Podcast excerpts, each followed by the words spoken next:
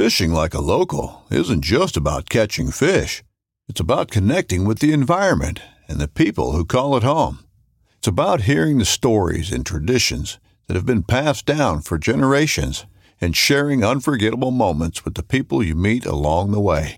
Fishing like a local is having an experience that stays with you forever.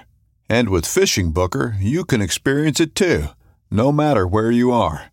Discover your next adventure on FishingBooker.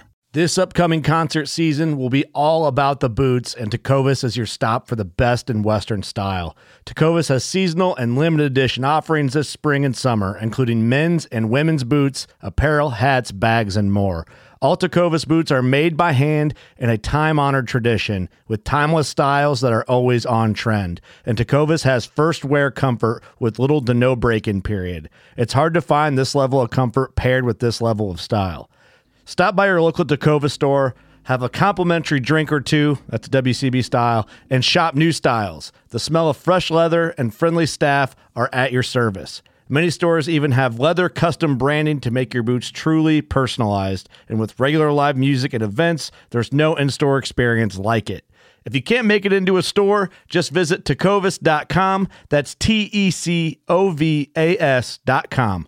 They offer free shipping on all boots, as well as free returns and exchanges, and ship right to your door. Go to tecovas.com and find your new favorite pair of boots today.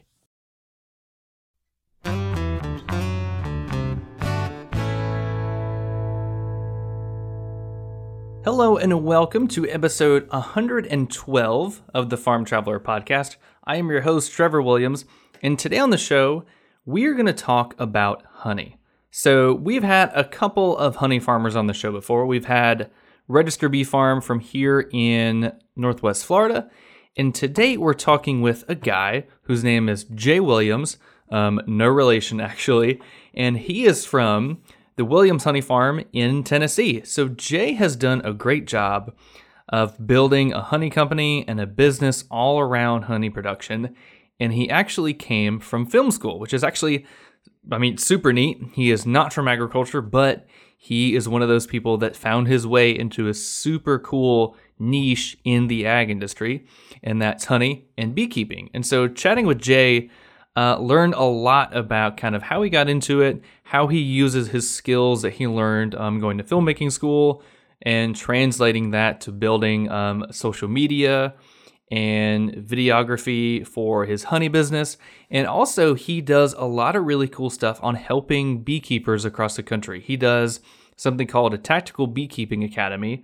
He does that, he does coaching, he does a lot of really great stuff for his bees and for his hives and for people in the beekeeping industry.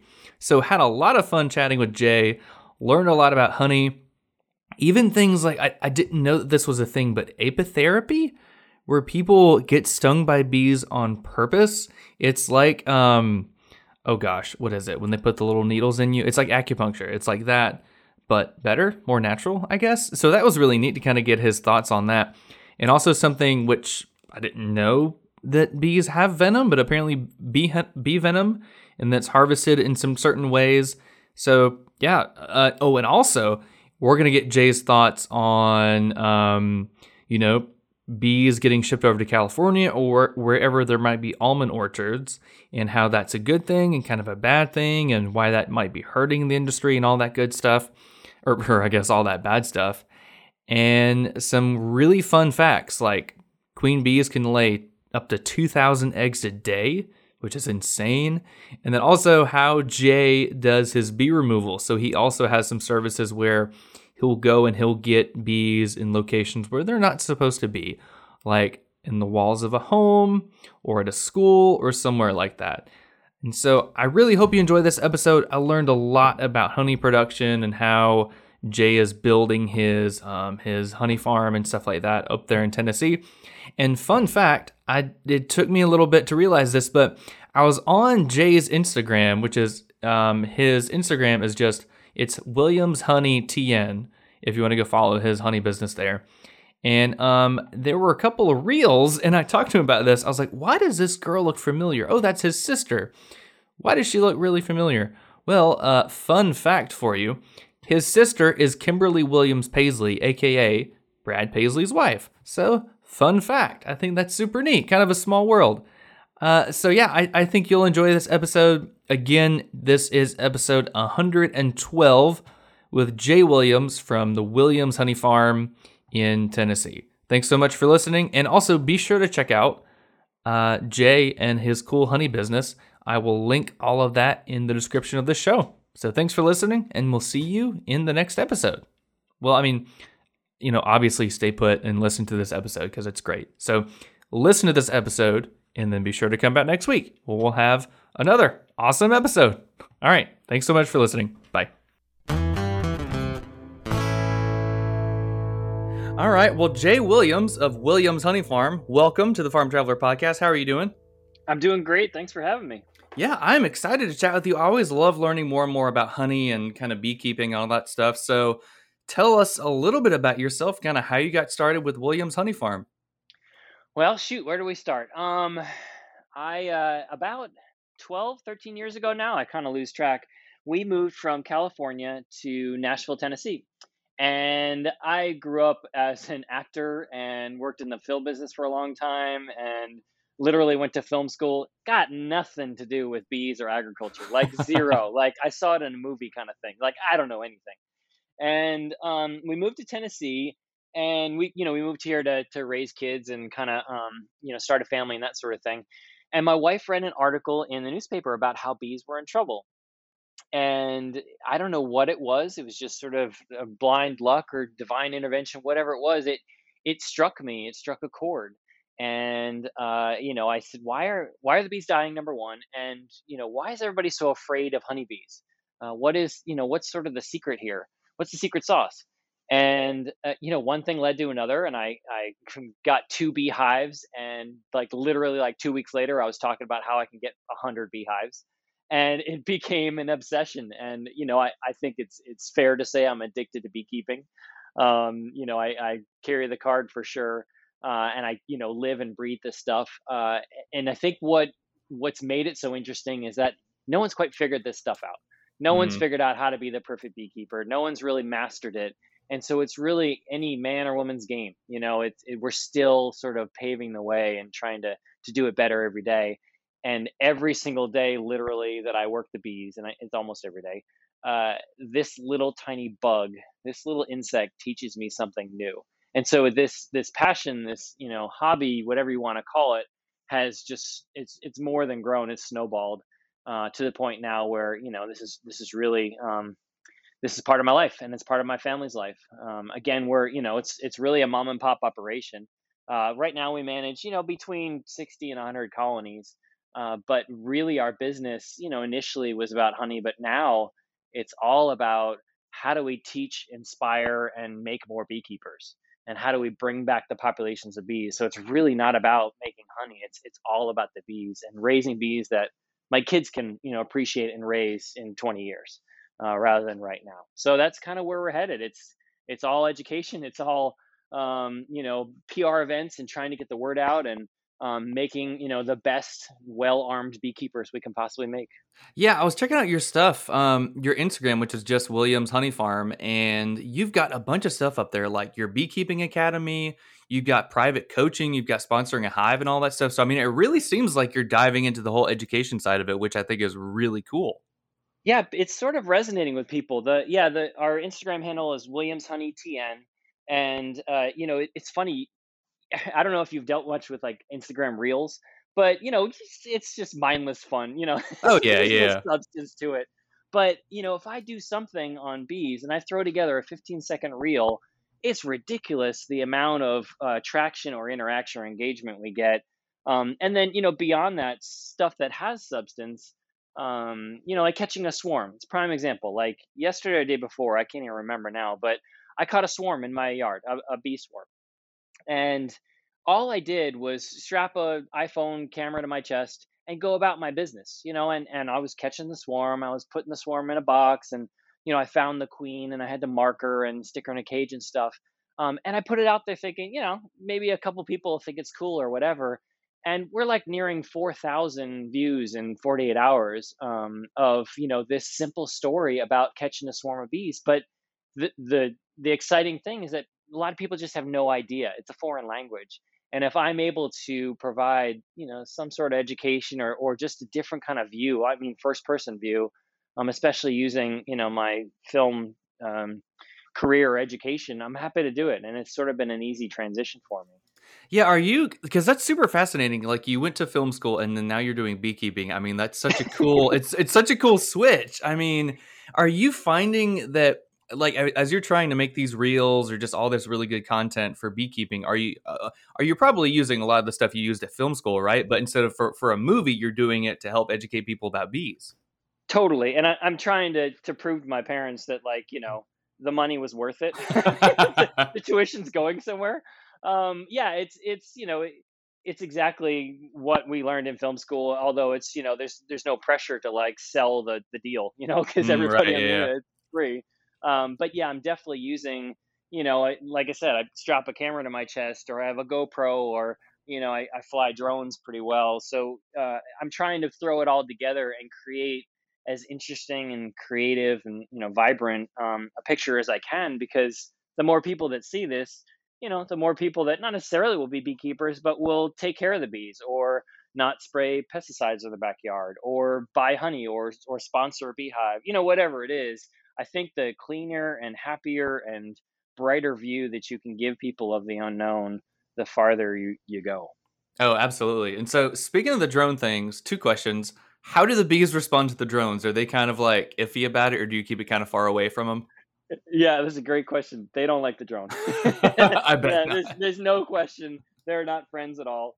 Uh, just the fact that you know there's a male bee is called a drone, and I fly a drone. There's no love in between the two. Um, so yeah, I'm usually farther away, um, and you know I, I I'm very fast when I when I get in, I shoot something, and then I get out and I hover far away while I kind of recheck the, the footage and stuff. but, but yeah, it doesn't go over well. I can imagine. That's awesome. So, and another thing, I've heard so much research that is going into drones that might effectively replace bees. And it's funny because you know, I mean, the bee population has been decreasing for, I mean, decades now. But I think it's weird that there seems to be more research going into replacing bees with drones instead of like how we can actually help save the bees. So what do you think about that? Shoot, you're like you're tapping into like a four hour podcast. Yeah, you're there you you're go. right, man. Like, yeah, it's like it's a little disheartening. You know, we are there's something called the Varroa mite that really is mm. taking down all of our bees. And a Varroa mite is basically like a tick on top of a bee. I don't know how else to describe it. It's it's it kind of clings on it sucks the blood and it weakens the bee and does all these really terrible things. Well, this varroa mite, it was our fault. We literally imported it into the U.S. Um, decades ago, but this mite's been around for decades, and we are still fighting this darn thing and haven't come up with, you know, there's no silver bullet. There's nothing that's really um, the, the go-to for fighting this thing. And yet we're putting all this money into other you know avenues um, to try and replace the pollinators instead of go and try and save the bees. You know it's things like that you know it's it's points or principles like that that motivate us to go out again and like teach as many stinking beekeepers as we possibly can. And you know create a we have we just created a digital um, beekeeping academy this past year during covid because you know i i refuse to sit back and just not let you know people that are dying to get into this thing um, experience beekeeping so what do you do you do it all remotely you know you you figure out a way to teach and empower people, you know, across the country or the world um, in, you know, interesting and, you know, cinematic ways. Um, and, and people resonate with it. So it's been really fun. I bet. So one of my coworkers actually, her husband has been doing beekeeping for a few years, I think, and like he'll go and he'll remove beehives and then he'll start the hives on his own. And I think he just now started selling the honey. And so I bet people like him are perfect for your um your academy. So what's the feed like been like so far on on your academy? Um, it's been great. I mean, it's been really fun. Um, I think you know, there's a certain. I think it's different than a couple of years ago. The internet's different than a couple of years ago, which is you know obvious because it changed every year. But a couple of years ago, you couldn't get away with like maybe not the flashiest of stuff. You know, like had to be perfect. Mm. Versus these days, or especially add the pandemic filter on things, people like want that. Like I said, like iPhone strapped to your chest. That's maybe like a little bumpy or a little clumsy or whatever. People want um, you know, a, a beekeeping academy where it's literally me and the camera, and then I take you out to the yard, and I'm like, okay, here are the you know five things that I've really screwed up on um, and here's what it looked like when I screwed up, and here's how you can not make that same mistake. And when you, I feel like when you approach, you know, a customer or your social media base, and you just say, look, here's me, I'm not perfect.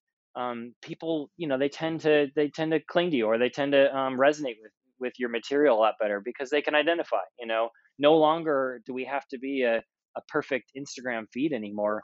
Now it's like, yeah, watch me. I just fell down and look how I got back up. That's the important part, you know?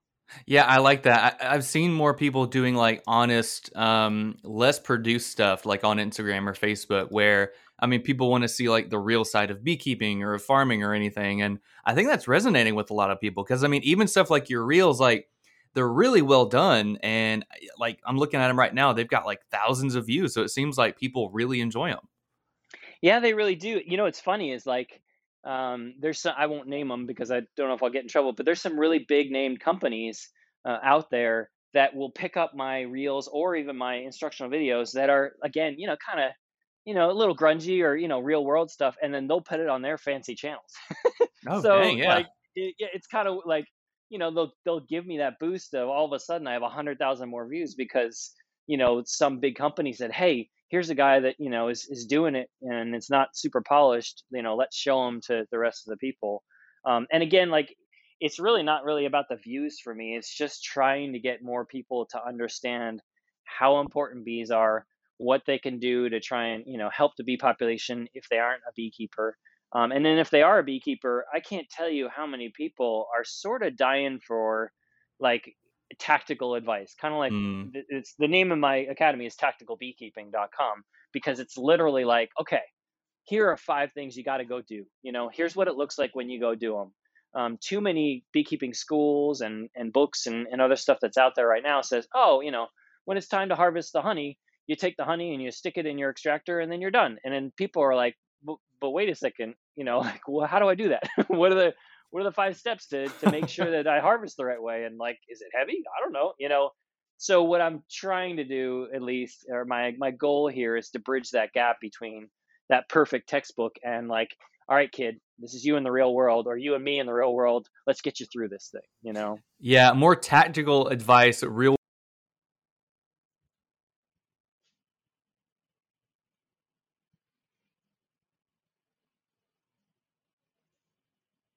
you still there? Sorry, I, oh. I, I muted myself somehow during that whole okay. thing. But no, I was thinking. I mean, that's such a good, I mean, tactile way to like let them go out there and practice it as you're telling them how to do it, instead of just like, I am reading in a book is great, but for something as hands-on as beekeeping, uh, that's perfect.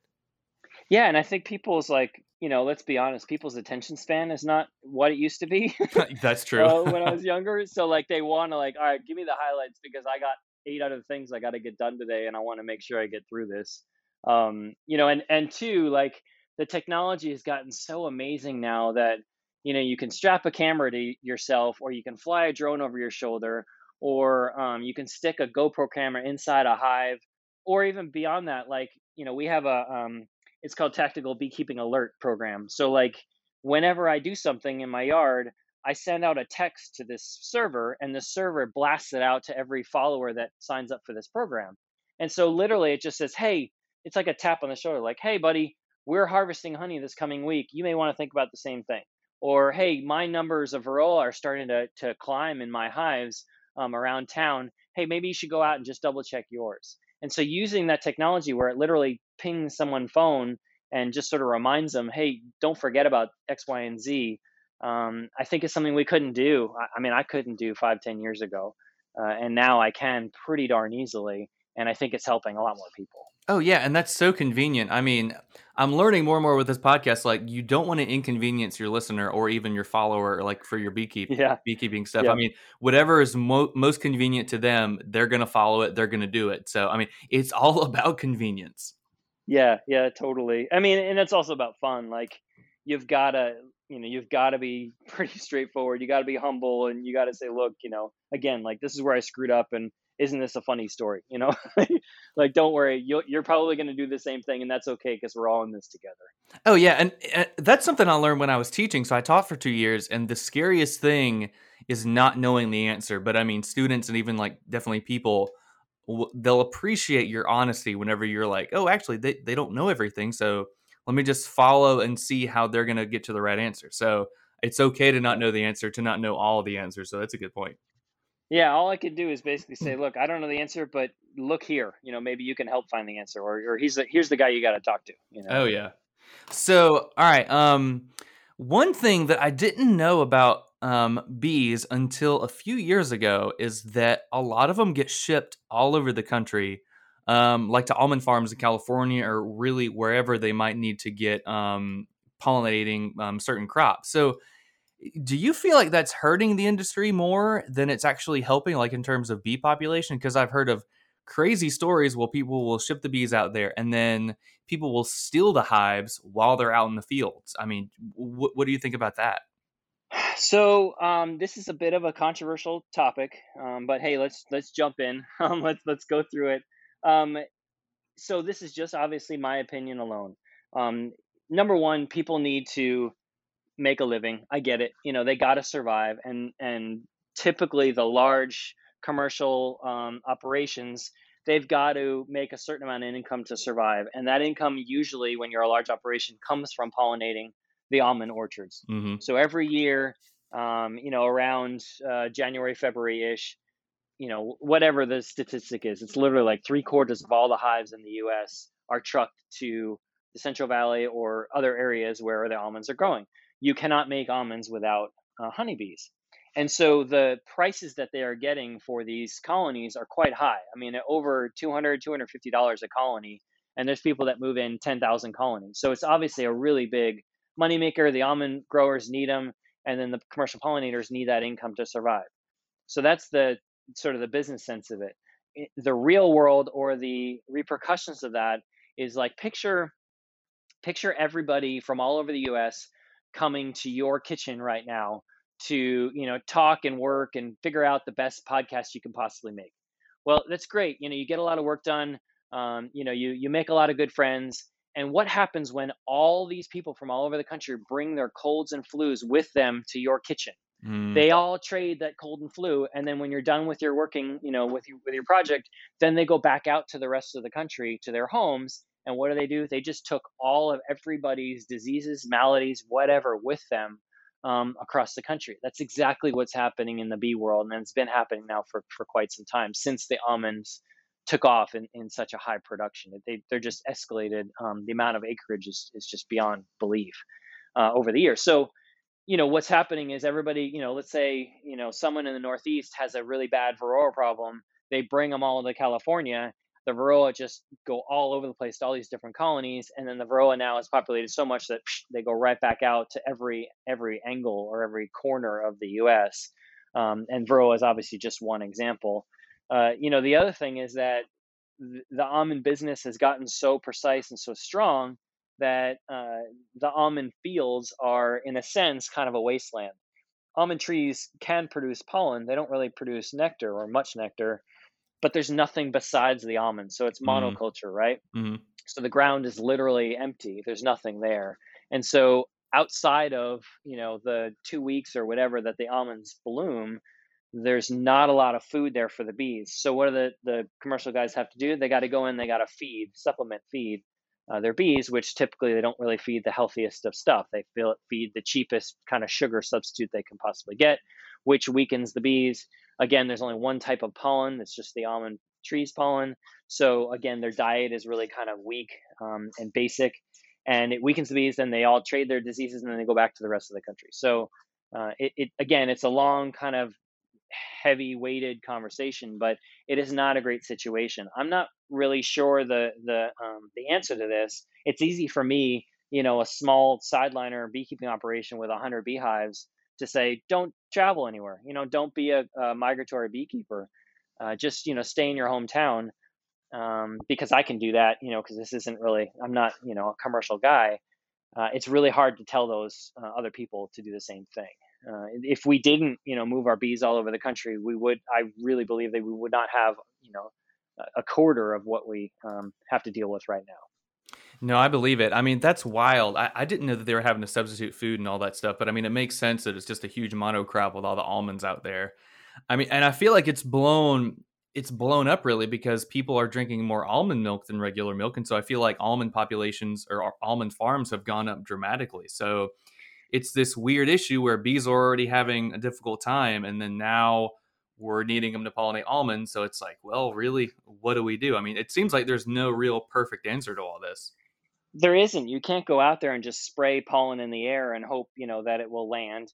Uh, you know the the drone bees thing is, is so far off and really in the end uh, you know the the honeybee is is really a, an amazing pollinator uh, that re- it's really hard to replicate with uh, with a machine.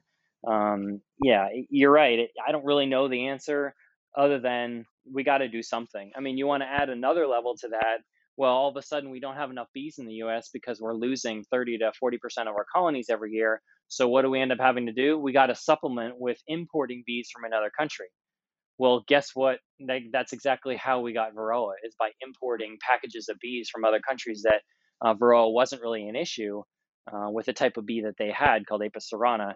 Uh, and we brought it over here to the U.S. and we manage Apis mellifera, which is the type of honeybee that we have. It's a European honeybee, and it can't combat this varroa mite as well as the um, the Apis cerana could and all of a sudden, boom, we're in deep trouble. Is that how we also got the um, what's that? The dangerous African bee? Well, it's Africanized honeybees. Right. Um, okay. It's kind of a whole other story, but yeah, they were sort of bred and um, they got out, and um, they're very aggressive bees. We don't really have um, Africanized bees here in Tennessee, but they have been found in Georgia. They also are found in Florida. Um, you know, you want to. this will be good. You want to talk controversy again? Here we go. Like, yeah, one of the go. ways one of the ways that people get rid of Africanized honeybees is to put up traps. You know, so you know a common thing in in a while ago at least was like at the border, like let's put up tons and tons of honeybee traps that will trap, in theory, all of these Africanized bees that are migrating up north, you know, to the U.S.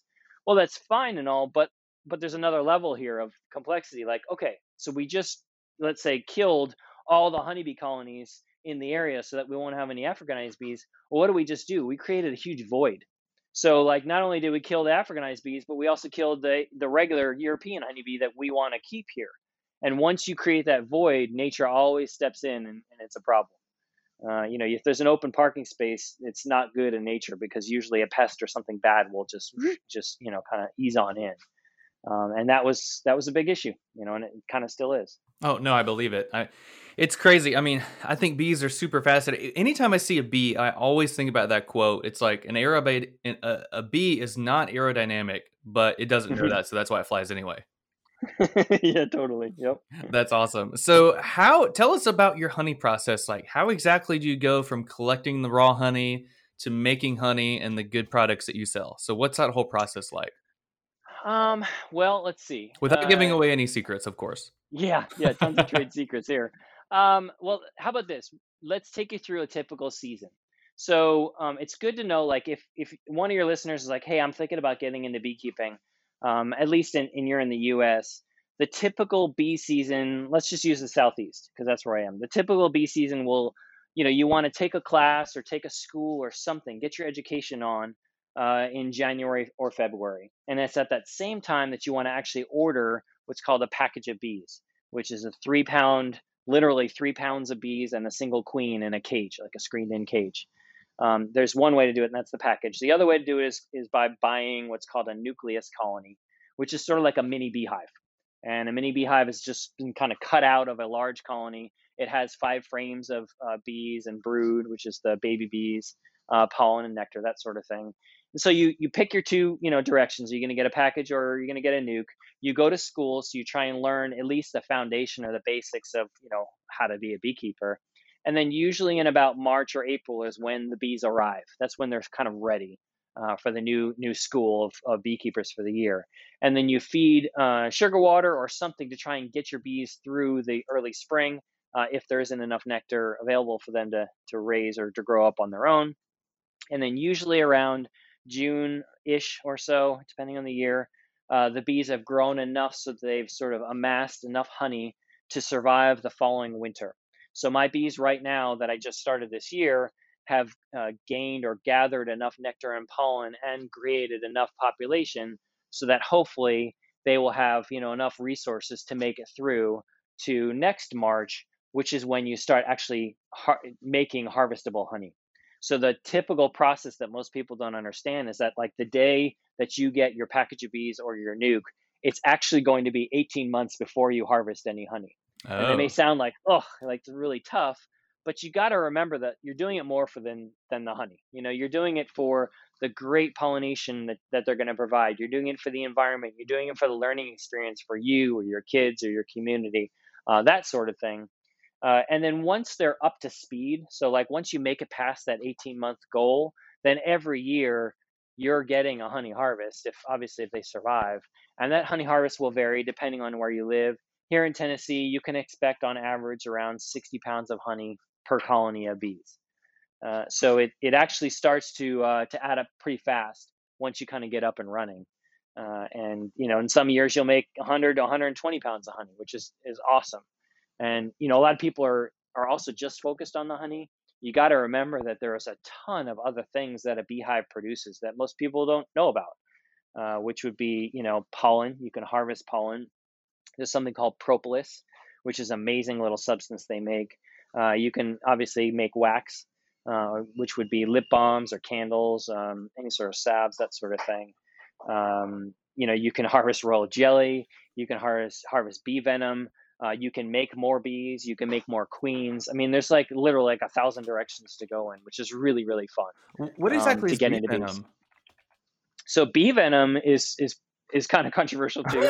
um, this is great, man. This is the theme of this this podcast. But um, so bee venom is cool because uh, you know you, you actually how you harvest it is a little funky. Like you, I don't do it, but there's some people out there that will um, they will there's like a really low voltage shocking so like you you yeah it looks like almost like a mirror in front of the hive and the bees crawl across this um, electro um, area and it like gently shocks them to the point where they excrete a little bit of their bee venom and then that dries on this glass surface and then you scrape it up it's super dangerous though if you don't know what you're doing mm. because if you can imagine like a powderized, you know, um, like a dust of bee venom, if you inhale that, that's really not a good day. Oh my god! Um, so you got to be very careful. But in terms of like cosmetics and, and medicinal uses, it's extremely valuable. I mean, like I, I don't, even, want to gather how much it is. It, it's a lot, a lot of money. Um, so you know, it takes a lot to make you know, let's say a, a milliliter of this stuff or 10 cc's of it or whatever. It would take a whole season, but that 10 cc's is worth you know gobs and gobs of money. Um, so, anyways, it's very specialized. That sounds like I've never heard of bee venom before, but I mean that's crazy. I, there, there's a local place we have here in Florida, um, Register Bee Farm. They sell pollen, uh, bee pollen, mm-hmm. and they're like added to yogurt. And I've tried it, and it's delicious. Like, it, and I had no idea that that was a thing. Oh, totally the thing. It's it's great. I mean, you can actually harvest pollen for a lot of the year, and uh, it depends on where you go and where you get your pollen. But I'm very much of an advocate of uh, harvesting pollen and then eating it the correct way. Mm. So there's a lot of people that will eat it dehydrated because it's shelf stable and it's easy to sell. The problem is when you dehydrate your pollen, you lose a lot of the good vitamins and nutrients that are in that pollen. So we harvest our pollen and then immediately freeze it and then sell it frozen. So you would get our tub of pollen and you'd put it on top of your yogurt or in your salads and whatnot, um, and eat it, you know, fresh right away uh, to get that added nutritional value. Okay. Well, fun fact. So yeah, I mean, I think a lot of people, whenever they think about honey, it's either just honey or honeycomb. But then, of course, you've got the wax, you've got the venom, you got the bee pollen. There's so much more to honey than people might realize. Oh, so much more. And not only that, but there's some people that will literally hire me to go and sting them. uh, it's called apitherapy. Oh. So, like, even beyond consuming the darn stuff, like they want to get stung by bees because there are there's quite a lot of people that believe in um, the you know the medicinal value of getting stung by uh, a bee and that venom and what it does to your body. And I'm no doctor, so all this is anecdotal, but there are a lot of people that are suffering from, let's say, Lyme disease or nervous disorders or MS is a big one. Uh, that strongly believe that getting stung under obviously uh, the right conditions and doctor's orders and all that other stuff uh, that greatly improve their quality of life. Um, obviously at the expense of bees, but um, bees are greatly in, in helping them. Right. So how does that whole process work? I mean, do you pick up? I'm imagining you pick up a bee with like tweezers, you turn the bee around, you get it and sting the person. I mean, how, how does that process work? That's pretty much it. Yeah, I mean, you you got to be careful, and uh, you, know, you got to make sure you have a a, a clean uh, site. Um, fun story. Uh, my mother-in-law has um, rheumatoid arthritis. You know, so her, her hands are, are, you know, her knuckles are really really stiff, and she's in a lot of pain. So I'm like, oh, you know, two years into beekeeping. Oh, hey, you ever heard of apitherapy? Let me help you. So I grab a, you know, a, a few bees and I sting her, and I had no idea what I was doing. and we didn't like, we didn't clean her finger enough or something. You know, we didn't like put alcohol wipe on her finger before stinging and it ended up getting infected and she like literally had to get like had to have her her finger like operated on like, oh my like, god cut apart or whatever so uh, i learned very quickly you have to respect the art of apitherapy but um, but again yeah it's it's it's literally like you touch the bee's um, you know butt to the skin wherever you want it to sting and then eventually you know it, it will sting and uh, you know, you leave it in for at least 30 seconds. You know, a bee's stinger is barbed, mm-hmm. so uh, different than a wasp or, um, you know, other insects like that. So once it stings you, it actually gets stuck in your body or in your skin and it pulls out from the, the bee's body and that venom sac kind of stays connected to the stinger and it will continue to pulse to sort of um, get that venom into, you know, its victim for at least 30 seconds on its own before it sort of goes kaput.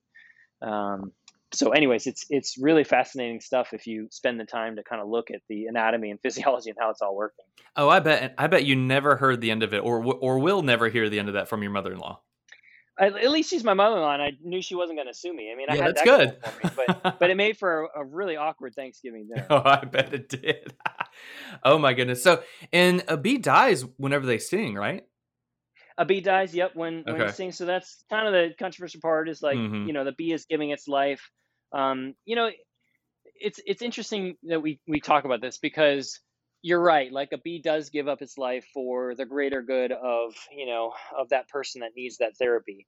That's the same kind of situation of when I am working a bee or a new beekeeper is working their new beehive. Like it's a really important concept to grasp uh, when you're starting beekeeping is that you're going to kill bees. Mm. And I mm-hmm. know this sounds really kind of weird for me to say. I'm trying to get people into beekeeping, but you are going to lose bees, and those bees are dying for the greater good of the colony and you to be a better beekeeper. Mm. So it's mm. like it's like the tuition you're paying to be better in the long run. This bee today got smushed by your mistake or your accident so that you can maybe not smush, you know, 10 million bees in the next 2 years or 5 years or whatever.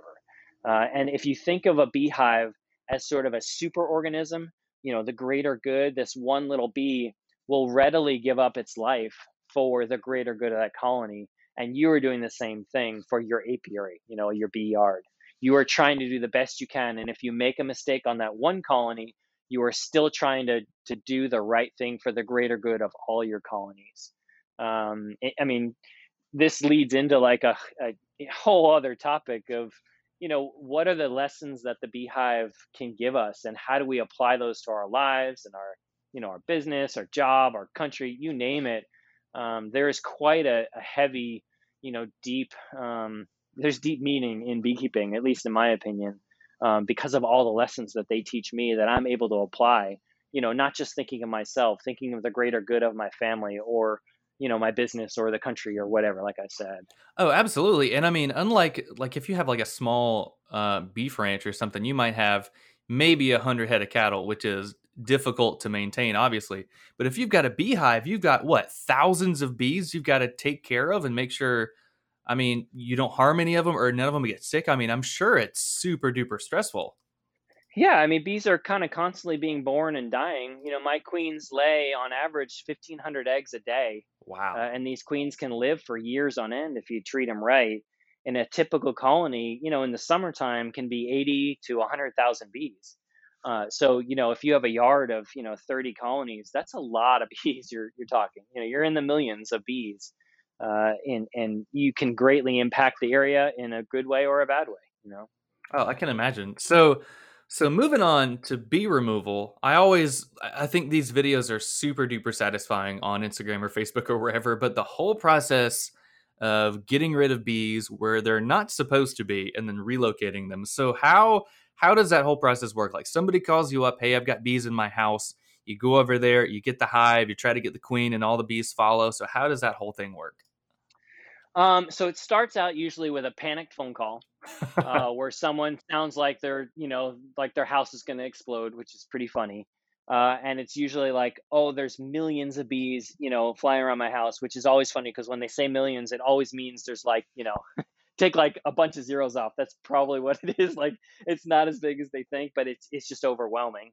Um, you know, there's typical like peak seasons, at least in in the southeast, and the peak seasons are, you know, March, April, May, June, pretty much. And then it slows down during the dearth, so you know July and August, and then there's a there's a small season in um, September, October.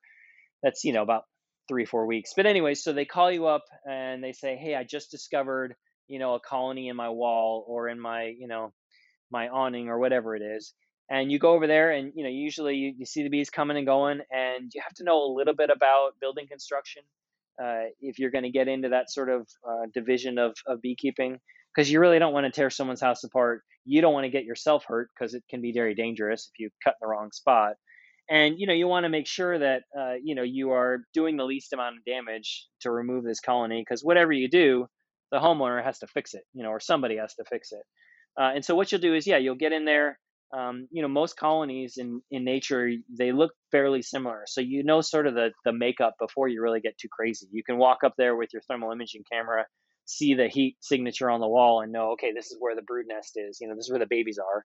And typically the honey is going to be in the outsides of the hive uh, you know on the ends. And then there's going to be one queen in there typically and so if you can find the queen man your life is golden it's awesome uh, because once you find the queen, you're basically in charge. Like they will follow the queen wherever she goes. So if you can get the queen out of there and you can put the queen and your, you know, your catch box or whatever it is nearby, the bees will literally file out uh, to go follow that queen, which is pretty fun. Now, typically that doesn't happen um, if it's a big messy uh, removal. So you'll end up cutting the comb out and trying to save the brood, save the babies, and put them into sort of a man-made beehive called a Langstroth hive and so you'll put it in, you know, that hive. You'll try and collect as much of the brood, as much of the honey, typically to feed the, the bees the honey. You really don't consume that honey in someone's wall because you have no idea kind of the history of, of that wall. And, you know, you don't want asbestos honey doesn't sell very well in the markets. Um, so yeah, you, you avoid uh, eating it, but you generally feed the honey back to the bees once you get to the new yard. You cut out as much as you can, and then I will spray a substance after I'm all done to try and mask or deter any sort of forager bees that might have been out when I was doing my work uh, and kind of get them on their merry way. Like go somewhere else, you know, don't keep coming back and inhabiting things. It's a fairly messy process. You know, you, you go there clean and you come home with honey on every inch of everything in your car. Uh, but it's also really satisfying. And, you know, you, if you don't remove this colony, things generally don't go well. So you know, if anybody out there is listening thinking, well, why don't I just seal up the hole and, you know, and make the bees go away? It doesn't really work that way. uh, you know, once you have wax and you have honey inside your walls, not only is the wax a fire hazard, but now the honey is going to attract every everything that you don't want. It's going to attract a bunch of ants or rodents or you name it, and you can't really just leave that inside your wall and think you're good to go. Eventually, it's going to get you. Uh, so you kind of got to remove them, and and we obviously are strong proponents of don't spray. You know, you again, you can't just like spray bee killer, you know, spray inside your wall and think you're good to go. Now you've created a bigger problem because no beekeeper is going to come and take those bees once they've been sprayed with pesticides. Uh, and you know, I don't want anything that I, none of my gear will ever touch something that it's been, you know, had pesticide sprayed on it. So you're kind of in a bind if you do that. So basically, you can't if if you have honey or honeycombs in your walls, you can't put like a spout and just have free honey for life. I mean, would you not recommend that? Man, if you could figure that out, it's a golden idea. I mean, yeah, you would just be a millionaire. But no, it doesn't quite work that way. It's not like a maple tree. Uh, you got to do something, and and you know, too, like bees always like they're not. All of us want to have more of ourselves. That's nature, right? So like bees are constantly trying to repopulate more areas and split, you know, split the hive where half the hive will go off and create a new colony in someone else's, you know, house or whatever. So you, if you have a small colony, they're going to get bigger. Uh, you know, it never, you know, they're, they're not going to be happy with the space they have no matter what. Um, you know, beekeeping, I, I say this a lot, but beekeeping is kind of like raising teenagers. Like you kind of give them that space to grow, but you kind of like just like steer them, and then in the end they're going to choose what to do. Well, if there's a big wall where you know you got two studs and and a whole you know a 10 foot tall void space, they're going to eventually take over that whole space, and then they're going to go somewhere else and do it more. Uh, so you know your problem doesn't really go away; it just gets bigger and that's kind of the art of beekeeping is like you give them you know a little bit more room a little bit more room and then you take room away and it's kind of this this game you play with your bees to kind of entice them to grow not grow too much but then make the beekeeper you know all the good stuff oh yeah yeah that's not bad yeah i always find those videos super satisfying there's one lady on instagram i can never remember her name but she's got a pretty big following and she talks like very calmly in the whole videos it's very soothing yeah, to Texas watch Bee works yeah that's yeah, it that's it yeah yeah yeah, she's world famous. I bet. And now she, you have like the bee protection, like the whole bee suit on, but she doesn't. So I've seen. It seems like there's a mix of people that either have the bee equipment on or don't. So what's the difference there? Well, I mean, you got to remember that, like, so um, I love it. I feel like I keep saying it, but hers is a little controversial uh, because there's some people that say you shouldn't, you know, be showing all these things where you're not wearing a bee suit because you're gonna, you know, there's bees out there like Africanized bees that can really hurt you. And unless you know what you're doing, you should be wearing, you know, the proper PPE. And I get that argument, but also in, you know, in her defense, she knows what she's doing. You know, they they usually smoke the bees pretty well, and you know the bees are on the smaller side. She's not necessarily removing, you know, a colony like I have that is over my head. You know, my production colonies are uh, 10 supers tall or 12 supers tall, so I, I need a step ladder to get up to them that's 130,000 bees. She's typically not doing that. She's doing a smaller removal. And a lot of the removals she does are swarms.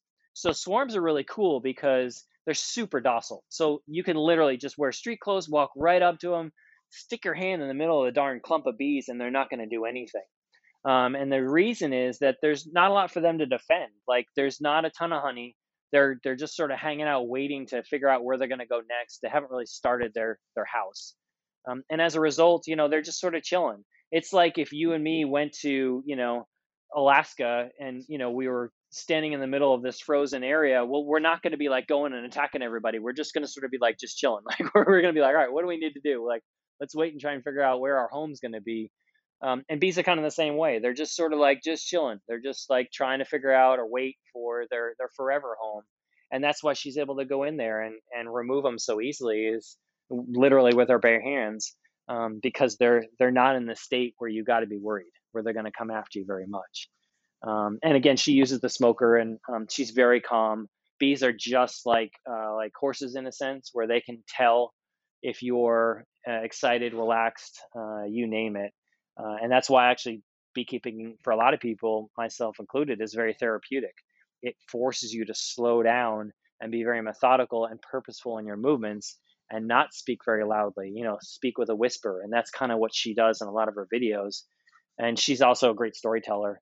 Um, so, you know, obviously people resonate with her. Oh, yeah, that's a good point. And when I was in college, we went to a beekeeping place at the University of Florida, and we were only there for like a few hours, and we had the whole get up on. And it was so cool. Like, like, like you just said, we were talking real slow, walking real slow, moving real slow, and the bees were fine. Like, they never seemed agitated it was just really cool to be in that environment. I mean, I think there was like maybe 20 of us around like a couple of colonies of bees, but it was so fun. Yeah, and they'll fly they'll fly right around you.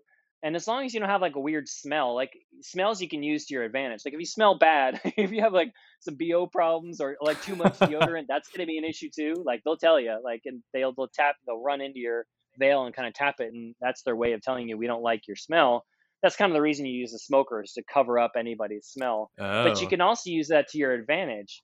Um, just a, I don't know, a few weeks ago now, there's a country music singer named Mo Pitney. I don't know if you ever heard of him, but he's a super cool guy, and he's in Nashville, and he just came out with uh, a, a song called "Local Honey," and the song's doing really well. And he wanted to visit a local bee farm and you know kind of um, mix it up with some local beekeepers. So he came to the yard, and I have these wipes um, that are swarm lures.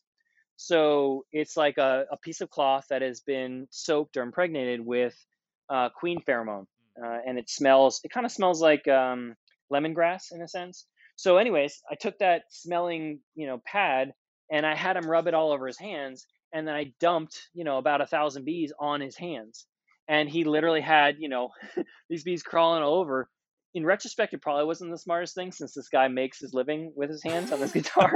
but beyond that, it was amazing photo shoot because he could hold his hands up to the camera and smile and you know show off his you know local honey hands all because we made the right smell that the bees liked and didn't hate. And because of that he's barehanded with these things all over him and no one's getting stung. Luckily no one got stung in the entire photo shoot which was awesome because we tap into it. Well there you go. That's awesome. Yeah i bet that made for a really cool picture. That's awesome. Yeah check it out. It's uh i'm not sure his instagram handle but it's uh, mo pitney um, online. He, he does the pictures and the videos that we shot are all over the place. So you're you're welcome to check them out. I'll have to go look at that. And now, speaking of country mu- music artists, I was looking at your reels and I was like, why does this girl look really familiar? I was like, oh, that's his sister. I was like, uh-huh. oh wait, Kimberly Williams Paisley. Oh, that's Brad Paisley's wife. I was like, oh my god, that's uh-huh. so cool. Yeah, he's the reason that we moved to Tennessee.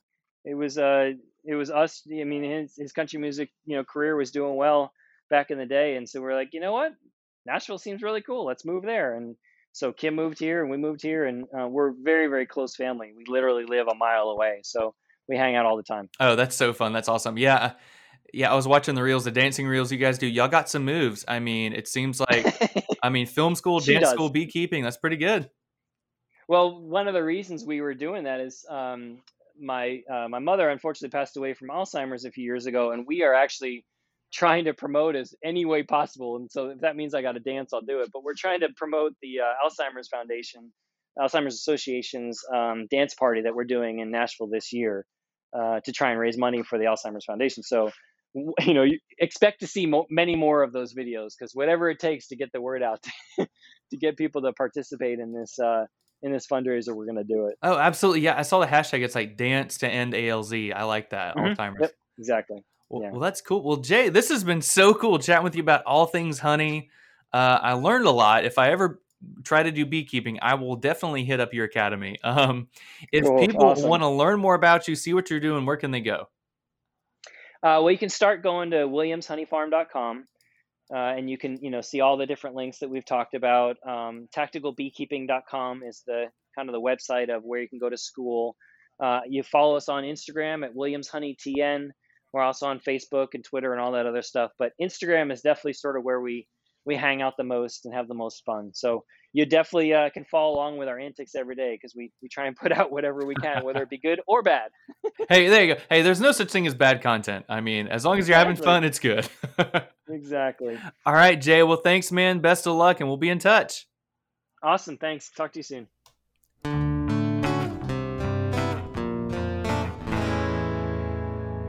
Hey again, thanks so much for listening to this episode with Jay.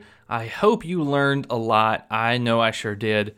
Um, I actually have really exciting news, which I think is actually going to be the first time we're announcing it here on the podcast. But anyway, we are going to be doing a trial of something like a subscription box. So we're going to be doing a 10 item, I'm sorry, a 10 box run for the first month. I'm going to try to start shipping them out in August. So if you are interested, our first themed box will be honey, and we will actually be f- featuring Jay Williams' honey from Williams Honey Farm. So if you're interested, please feel free to let me know. Email me at farmtravelerseries at gmail.com or message us on Instagram, Facebook, wherever you are following us, and let me know that you would be interested in the honey boxes. So the whole plan is that we want to connect you, the consumer, or you, the farmer, with some awesome niche products from farmers and ranchers across the country. And so, what we're doing with this first box, we are partnering with three honey businesses, and we are going to be shipping you out. Each box is going to have three little one ounce bottles of honey. And so, those companies are Williams Honey Farm out of Tennessee, Register Bee Farm here in Florida, and we're working with another farm from Hawaii. So you will get three very different, very unique, and very awesome honey products in your box, and also some little trinkets and stuff like that. So we're still trying to figure out the logistics and all that stuff. So if you're interested, we are only doing 10 boxes just to see how quickly they go and how the interest is. So if you're interested, again, message me on Instagram or Facebook or email us at farmtravelerseries at gmail.com. Uh, we hope to keep doing this. I think it's going to be really neat. We're going to see how it goes. So, thank you for listening and be sure to let me know if you're interested. Okay, bye.